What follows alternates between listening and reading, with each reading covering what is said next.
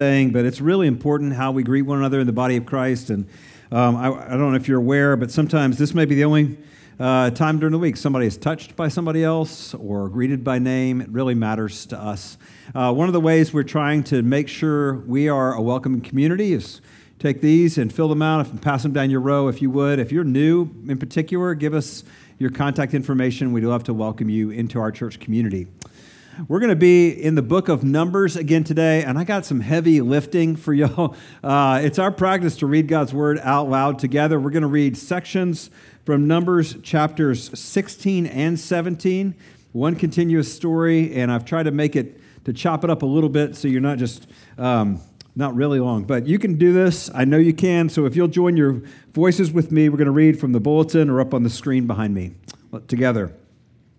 Now Korah, son of Izhar, son of Kohath, son of Levi, with Dathan and Abiram, sons of Eliab, and On, son of Peleth, sons of Reuben, two, 250 prominent Israelite men who were leaders of the community and representatives in the assembly, and they rebelled against Moses. They came together against Moses and Aaron and told them, You have gone too far. Everyone in the entire community is holy, and the Lord is among them. Why then do you exalt yourselves above the Lord's assembly? When Moses heard this, he fell face down. Then he said to Korah and his followers, Tomorrow morning the Lord will reveal who belongs to him, who is set apart, and the one he will let come near him. He will let the one he chooses come near him. Korah, you and all your followers are to do this Take fire pans, and tomorrow place fire in them, and put incense on them before the Lord. Then the man who the Lord chooses will be the one to depart. It is the you Levites who have gone too far. Each man took his fire pan, placed fire in it, put incense on it, and stood at the entrance to the tent of meeting, along with Moses and Aaron. After Korah assembled the whole community against them in the entrance to the tent of meeting, the glory of the Lord appeared to the whole community. The Lord spoke to Moses and Aaron Separate yourselves from this community so that I may consume them instantly. But Moses and Aaron fell face down and said, God, God who gives breath to all, when one man sins, will you vent your wrath on the whole community? Just as he finished speaking all these words, the ground beneath them split open. The earth opened its mouth and swallowed them and their households, all Korah's people and all their possessions. They went down alive into Sheol with all that belonged to them. The earth closed over them, and they vanished from the assembly. At their cries, all the people of Israel who were around them fled because of they thought, The earth may swallow us too. Fire also came out from the Lord and consumed the 250 men who were presenting the incense. The Lord instructed Moses Speak to the Israelites and take one staff from each tribe, from each ancestral tribe, 12 staffs from all the leaders of their tribes. Write each man's name on his staff. Write Aaron's name on Levi's staff, because there is be one staff for the heads of each tribe. Then place them in the tent of meeting in front of the testimony where I meet with you. The staff of the man I choose will sprout, and I will rid myself of the Israelites' complaints that they have been making about you. So Moses spoke to the Israelites, and each of them their, gave him a staff, one for each of the leaders of their tribes, twelve staffs in all. Aaron's staff was among them. Moses placed the staffs before the Lord in the tent of the testimony. The next day, Moses entered the tent of the testimony and saw that Aaron's staff, representing the house of Levi, had sprouted, formed buds, blossomed, and produced almonds. Moses then brought out all the staffs from the Lord's presence to all the Israelites. They saw them, and each man took his own staff. The Lord told Moses, Put Aaron's staff back in front of testimony to be kept as a sign for the rebels so that you may put an end to their complaints before me, or else they will die. So Moses did as the Lord commanded him. This is the word of the Lord. Thanks be to God. This is a really tough passage. Uh, and so I'm going to lead us in prayer, if you would join me. Father, we pray your word is a light. And Lord, we pray, Father, that you would help us as we open your word. Would, would you open our hearts? Help us to understand what's here. Lord, help us to apply it to ourselves. Help us to grow in our love for you and our longing to be more like Christ. We pray this in Christ's name. Amen. So, back in 2007, there was a court case in the Nebraska uh, state courts that made national news. Uh, and it didn't make national news because it was a lawsuit. I mean, there's lawsuits that happen all across our country all the time. It didn't make news because somebody was suing somebody else. That happens all the time. It made news because of who was the defendant in this case. So, Nebraska State Senator Ernie Chambers sued the defendant, God, in Omaha, Nebraska State Court. Um, now, what was unique in this court case, of course, is the reasons behind this, and the they actually ruled this was in, in order because God, being omnipresent, is personally present in Douglas County, Nebraska. So here's what Chambers was suing God for reckless behavior, terrorist activities, catastrophic events, including fearsome floods, horrendous hurricanes, testif- terrifying tornadoes, and general failure to stop death, destruction, and terrorization of millions of people on earth. This was the case. In 2008, it was thrown out because the judge said there's no address where we can deliver the papers to. We don't have an address to deliver the papers to. And Chambers countered this by saying, God is omniscient. He knows this is going on. We can proceed. But so all this was really a publicity stunt. This uh, Nebraska state senator wanted to make the point that anybody in the state of Nebraska could sue anybody else.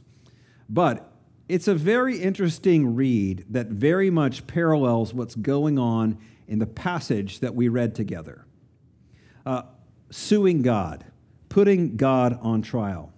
Now, this is a really, really complicated passage, and what is being said is not what is being meant in a lot of the words here. So, we're going to walk through this kind of uh, in detail, and I want to help you to understand what's actually going on here because what's really happening is Korah and the Levites, think deacons, of the people of Israel, people in charge of the tabernacle, setting up and taking down, doing all the sacrifices, these people are putting God on trial. That's what's happening here. So before um, we jump into the details of this story, let me remind you the background because this is really important. If you don't get this, you won't understand what's happening. Remember, God had rescued his people, Israel, out of bondage in Egypt. He'd taken them out into the desert, delivered them from the hand of the Egyptians and brought them to the base of Mount Sinai. That's where he gave them the law. He constituted them as his people. And then he says, I'm going to take you to the promised land. And so, this probably 2 million people are on this trek that should have taken 10 to 20, 10 days to two weeks to make it into the promised land. And as they come, this is right before this, they come up to the edge of the promised land. God says, Send some scouts, see what it looks like. They send the scouts, 12 scouts in, one from each tribe. They go spy out the land, and everybody comes back with the first part of the report the same. All of them said, Amazing land, flowing with milk and honey, God's abundance all over this place. It's wonderful. But then after that, there's a split. And the majority report is this land's filled with giants. No way we can take this land. The minority report, two of them say, Are you kidding me? We saw what God did in Egypt. This is no big deal. Let's go into the land. The people, though, side with the majority. And the people of Israel are like, we don't want to go into this land. And God, in right before this passage, says, okay, I'm not going to make you go in. You can go wander in the desert for 40 years, one for each day that the spies went in and spied out this land. And in doing so, this is God's discipline on the community. And the hope is maybe the next generation, you know, maybe the next generation, these people's kids will have faith where their parents did not. And so that's all the backdrop to this story. It's highly relevant to what's happening here, where Korah assembles 250 people and they come together and they put God on trial. Now, there's a fake argument in this passage, and there's a real argument in this passage. Because what Korah says here sounds really kind of good. You know, like, don't we all have the Holy Spirit? Uh, you know, aren't we a holy? Moses, why are you putting yourself up to be the leader? It seems to be about Moses' leadership, but that's not what's going on here at all. Notice the language. What do they say to Moses? Moses, this time you've gone too far. Moses will eventually say that back to them Levites, this time you've gone too far. But in reality, this is what Korah is saying God, you've gone too far. Now, I want you to think about the position that Korah is in and the people of Israel. I mean, can you imagine this discipline from God? 40 more years. 40 years in this desert wasteland, and you're not going to go in. I mean, I just want to have a little empathy for these people of like, this is really hard news. 40 years of wandering around, 40 years of figuring this out. And this is why Korah's like, God, this time you've gone too far. Now, if you want to um, try to develop a rebellion, maybe in your workplace this week or in your home or maybe in your neighborhood, you can take some good notes here from Korah because Korah is a great politician. You know, you can always run a political campaign in our country on this slogan We need change. And don't be very specific about what you mean by change. Because everybody's like, oh, yeah, change, right. I'm all about change. And that's what Korah essentially is doing here. We need change. And this, this is what Korah, he dresses up the problem. Uh, this is about leadership, but it's really about God.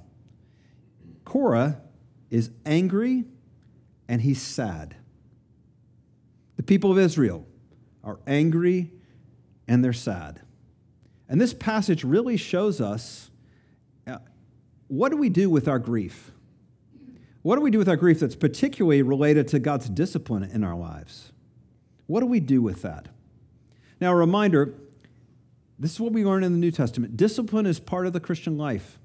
This is one of the ways that we see how God treats us as his own children. Hebrews chapter 12 outlines this for us, and I'll put this up here for you. Hebrews 12 says this My son, do not take the Lord's discipline lightly or lose heart when you are reproved by him. For the Lord disciplines the one he loves and corrects every son he receives. Endure hardship as discipline. God is dealing with you as sons. For what son is there that a father does not discipline? But if you are without discipline, which all receive, then you are illegitimate children and not sons.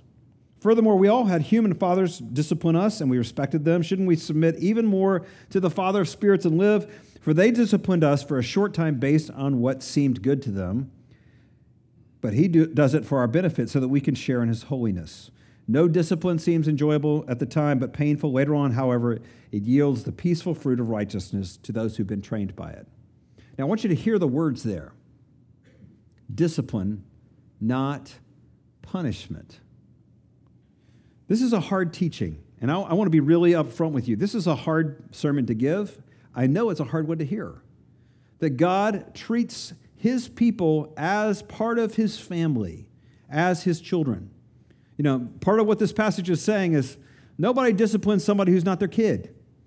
If somebody, if you, those who have children, if somebody disciplines your kid, you you get really upset about this because they're not their kid, they're your kid. Parents discipline their kids, strangers don't. Right? So God is saying, I'm treating you as my own children. And there's a difference between discipline and punishment. Punishment has to do with stopping behavior, discipline has to do with correcting the heart. So, punishment is I'll show you, I'll give you something to cry about, right? I, you're going to pay for this. Discipline is, I love you, and it hurts me to do this, but I can't let you keep going down this self destructive path. And, and to a child in the moment, it probably feels the same. Like, I can't tell the difference between punishment and discipline. I just don't like it, right? But they are a world apart in terms of their intention and their outcomes. A difference between discipline and punishment. God disciplines, we read here, God disciplines those he loves. He intervenes, he disrupts. Discipline is a family word. And I want you to remember this is this isn't karma. This isn't God is out there keeping score and he's going to get you for all the things you did. He's out to punish us. It's not taking notes and, and, and, and keeping a chart. God disciplines his people throughout this whole book of Numbers.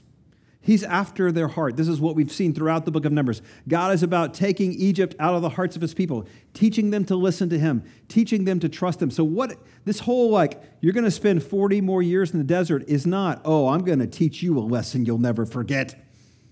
This is God saying, Let me give you an opportunity again.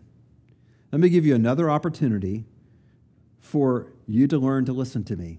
Let me give you another opportunity to learn to follow me. I'm going to give you another opportunity to, to learn to trust me, even where you think, I don't know what I'm doing, I don't know where I'm taking you. I'm totally in charge. You can trust me.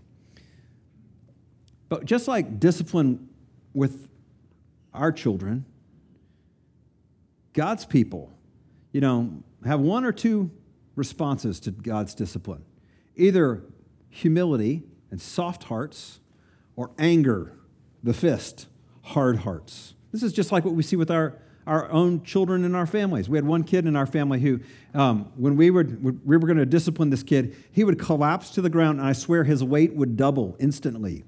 Anyway, it was like he became this like pile of goo, and I could not pry him up off the floor, right? Um, and you know, we all have hearts that respond to discipline in either one of two ways soft heart or hard heart. Now, here's what's going on with Korah. This is what's happening in this passage is which kind of grief will God's people respond to the discipline with? Let me show you. Now, Jewish rabbis connect this passage really closely to one in Deuteronomy chapter 14, and they do so because of the name Korah. But KRH, you know, a lot of the Hebrew words are three consonants. So Korah's name, KRH, is only repeated in one other place in all the Bible, Koreha. K R H H. And so the, the Jewish um, rabbis, particularly Rabbi David Fohrman, was a current one, says, you know, these two passages are closely connected. Now, I know you've never heard of Koreha. Uh, I hadn't either before I started doing this sermon. Um, Koreha refers to a Moabite grieving ritual. It was responding to death with self inflicted wounding. And this is what God says about Koreha in his word in Deuteronomy chapter 14. Let me show you. Deuteronomy 12, 14. You are sons of the Lord your God. Do not cut yourselves or make a bald spot on your head on behalf of the dead, for you are holy people belonging to the Lord your God. The Lord has chosen you to be his own possession out of all peoples on the face of the earth. The Moabite ritual was self inflicted, self mutilation, self loathing. It was self harm, either by cutting yourself, like people do today, or by literally taking a part of your hair and rubbing it until it all came out. And God says, Don't do this. You don't do this in grief. We don't turn inward in self destructive grief. Why? Because you're the people of the Lord. You're holy to me. See, this is what's going on behind this passage. God says there are two kinds of grief. There's a kind of grief that turns toward God with a soft heart, and a kind of grief that turns away from God in self destructive behavior. You know, this is a super important comparison that's throughout the Bible. Let me give you another example of this. In 2 Corinthians chapter 7, Paul's writing to this little church at Corinth. And there's a letter that he's referring to that's now disappeared. We don't have a copy of it. It would actually be Second Corinthians. What we have as Second Corinthians would have been actually Third Corinthians. But he refers in Second Corinthians 7 to some letter that he sent them where he is challenging them about some areas of disobedience in their community. And in 2 Corinthians 7, he says, he highlights how they responded so well to this. And he uses these two categories I want to show you worldly grief or godly grief. Listen, godly grief produces a repentance that leads to salvation without regret, but worldly grief produces death. For consider how much diligence this very thing, this grieving as God wills, has produced in you. What a desire to clear yourselves. What indignation, what fear, what deep longing, what zeal, what justice. In every way, you've shown yourselves to be pure in this matter. Now, what is he talking about? He's saying, I confronted you, and you had two choices. You know, worldly grief turns away from God with a hard heart, but godly grief turns toward God right here. And we see all these things what repentance, what desire to clear God's name, what desire to make things right with one another, what a desire for God's justice and holiness. That's what's revealed in a soft heart that turns toward the Lord in his discipline. This is what godly grief looks like. And so the question for us always, we're walking through a season of hardship. We're walking through a season where we're dealing with consequences that came from our own decisions. Is do I have a hard heart? Do I have a soft heart? Do I have a hard heart that turns away from God in self loathing, self hatred, even self destruction? Or do I have a soft heart that turns toward the Lord? You get the distinction? So, so let's, let me just test you real quick. See if you're paying attention. Korah's response godly grief or worldly grief? Right, it's worldly grief. He's turning away from the Lord. And so God gives them a very vivid picture. This is really disturbing of what happens in worldly grief. Remember, the book of Leviticus is God giving them the audio. He's telling them all the stuff. But, but the book of Numbers is like video. God shows them in a very public, very jolting, vivid way what happens with godly sorrow and worldly sorrow. What does this look like? So, what happens to his followers? It's an incredible act of decreation. The ground opens up and swallows them alive, right? They go, they're uh, swallowed up into the ground. This is a vivid picture of how worldly grief brings death. That's what's being shown them. By contrast, what we saw in the last part of this passage is how godly grief ends up. So remember, here's, here's Moses. Moses says, Go to all the people, all the tribes, take one of the walking sticks of one of the leaders of each tribe. This is a bizarre story, right? Take one of the walking sticks of each of them, write their name on it, and stick it in the tabernacle overnight. Let's see what happens. And you read what happens. It's a weird story, right? One of the, one of the staffs, one of the, the walking sticks, blossoms flowers almond buds. This is what comes out of the staff of Aaron, the high priest, Moses' brother. And what's being held up to us is like Aaron is a picture for the people, again, TV, he's showing them of godly grief. Remember, Aaron also had sinned against the Lord. Aaron also had repented. Aaron also was told, You're going to die in the desert. You're not going to make it into the promised land. And Aaron here submits to the Lord's discipline in his life. And so, what's shown for the people is here's the staff, bizarro world, but the staff blossoms. This is what godly grief does it leads to life. It leads to life. Now, I, I know, probably if I asked, took a poll right now, I'm like, How do you like the sermon so far? You know, you'd be like, I don't like this sermon. And to tell you the truth, this is a hard sermon to preach. It's a hard thing to talk about, like this whole like God disciplines his children.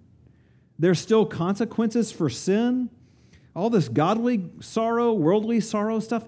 Does anybody really want to talk about this? No, we want a God who just forgives us and moves on, and everything's okay. So, why are we talking about this? Doesn't Jesus forgive our sin? Don't we talk about that all the time? What, what is all this this morning, Bradford? What is going on, right? So, let me, those are great questions. And Numbers answers them. Numbers answers them. Look with me at chapter 16, verse 22. Look what, it, what does it say? Look at it. When one man sins, will you vent your wrath on the whole community? In other words, God, are you going to punish us all for Korah? Now, this is unbelievable what's happened. You going to do that? And the answer is no. No, I'm not. God's not going to do that. He's not going to punish them for the sin of one man. In fact, God is going to do the opposite. Let's think about this. So, when one man is righteous, when one man is righteous, will you declare his righteousness on the whole community? Will God do that? Will God declare, on the basis of one man being righteous, his righteousness on the whole community? Class, will he? Yes. Yes, he will. This is what we read happens right at the cross. Right? The righteousness of Jesus is imputed, is counted as yours if you believe. God counts the righteousness of one man for the whole community. He doesn't destroy the whole community on the basis of one person's sin. It, it, this is why, and this is so important. I hope you hear this this morning. This is why we can have such incredible confidence that God always forgives our sins when we ask Him. Because God, on the basis of Jesus' righteousness, always counts sinners as righteous in His sight. And that's why you cannot sin away your you can't sin away God's love for you or his grace for you. This is why we as Christians can take confidence. We can always tell one another, and we can always tell our, our children, you know what? You haven't used it all up yet. There's still more. There's still more grace. There's still more mercy. God is not done with us, He's not impatient with us, and He is not sick of us. Hallelujah. But forgiveness doesn't wipe out consequences for sin, it doesn't cancel out God's discipline.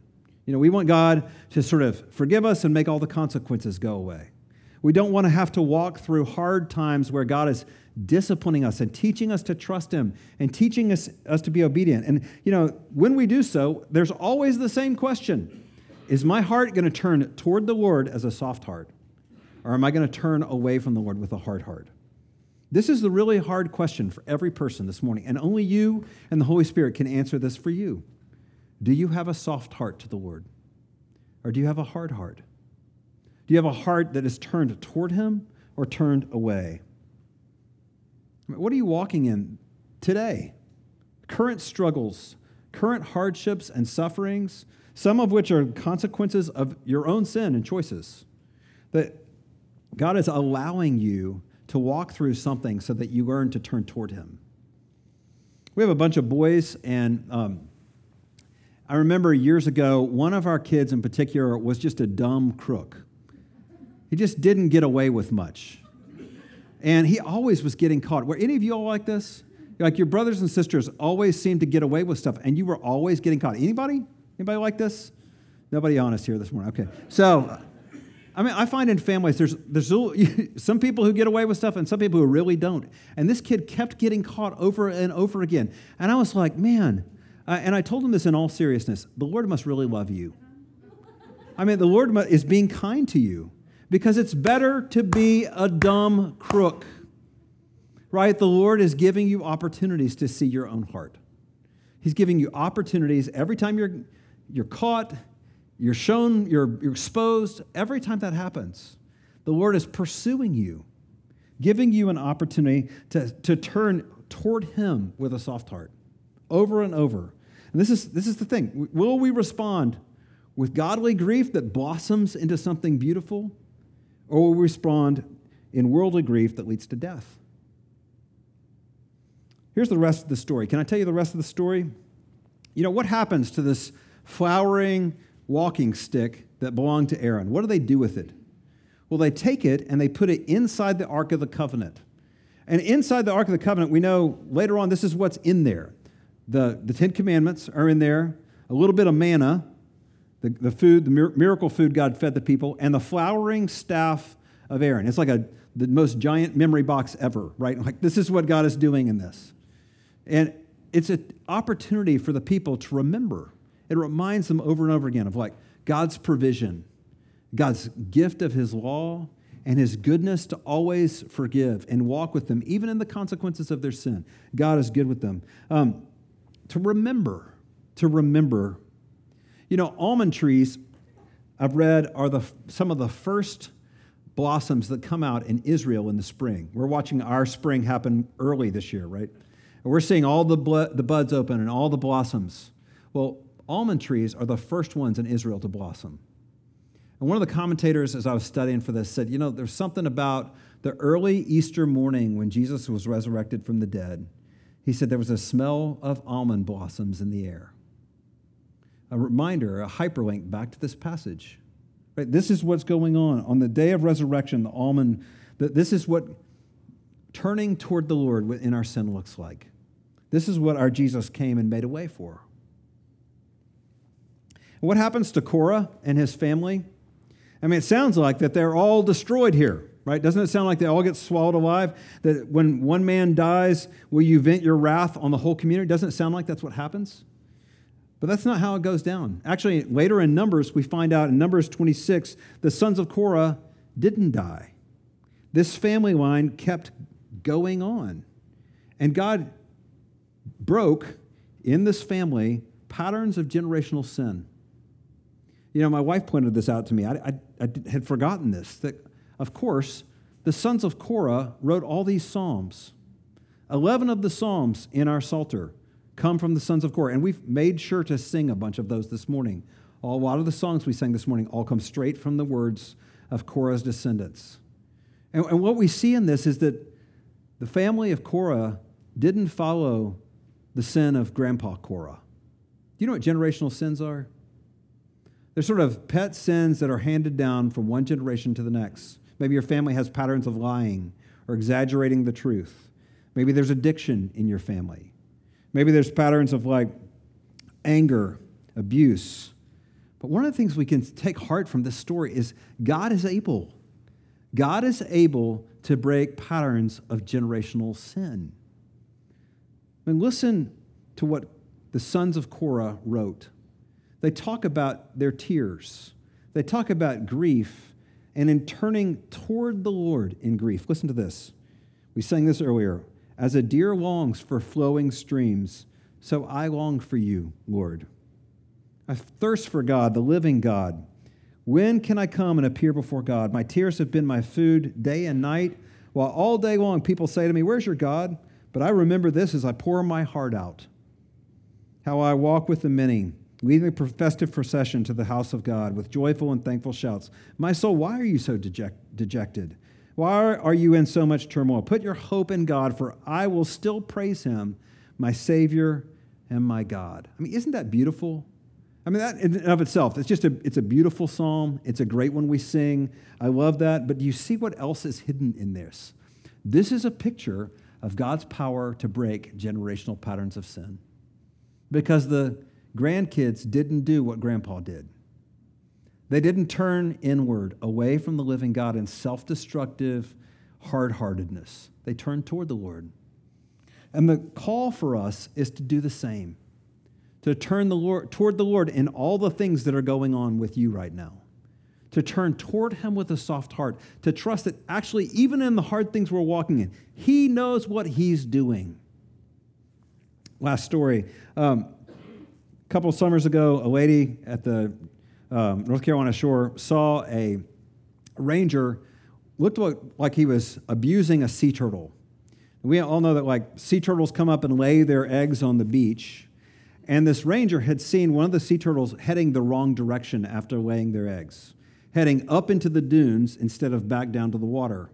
So the ranger brought his pickup truck and got several other people to help him flip the turtle onto its back, put chains around the turtle's back flippers, and drag the turtle upside down on its back back to the water, flip it right side up, and then the turtle swam off. I'm sure the turtle hated this. Right? What in the world is happening to me? My entire world has been flipped upside down. I'm going to a place I didn't want to go, being dragged by somebody I don't even know, right? And I'm sure that this may be what is happening for many of you. Right now, you may feel like your life has been flipped upside down, like you're being dragged somewhere you don't want to go. You may be filled with confusion like the sea turtle. I thought we were headed the wrong way. And yet, what God is taking you to is life. See, God sometimes makes us lie down. And God sometimes flips us upside down in order to help us to be able to listen to Him and follow Him and turn to Him with soft hearts. Can you trust the Lord today? Can you trust Him in His goodness, even in the hard places? even in places of discipline, in times of correction, when you're walking out stuff that you didn't plan on, you're flipped up on your back, you don't know which way is up. Can you trust Him? Can you turn toward Him? In the name of the Father, and the Son, and the Holy Spirit. Amen. Let's pray together. Lord, this is a hard word, and your word tells us things that we don't want to hear so many times. Father, I pray for my brothers and my sisters. Lord, I pray what I pray for myself that we would have soft hearts to you. That we would not have rebellious hearts that turn away from the living God, but turn toward you in trust, in repentance, in belief. Lord, we thank you for this picture of how you're also able to break generational sin in our lives. We pray, Father, for faith to be able to follow you at what you say and to trust you even when we can't see where we're going. We pray this in Christ's name. Amen. Let's stand and respond to God's word together in song.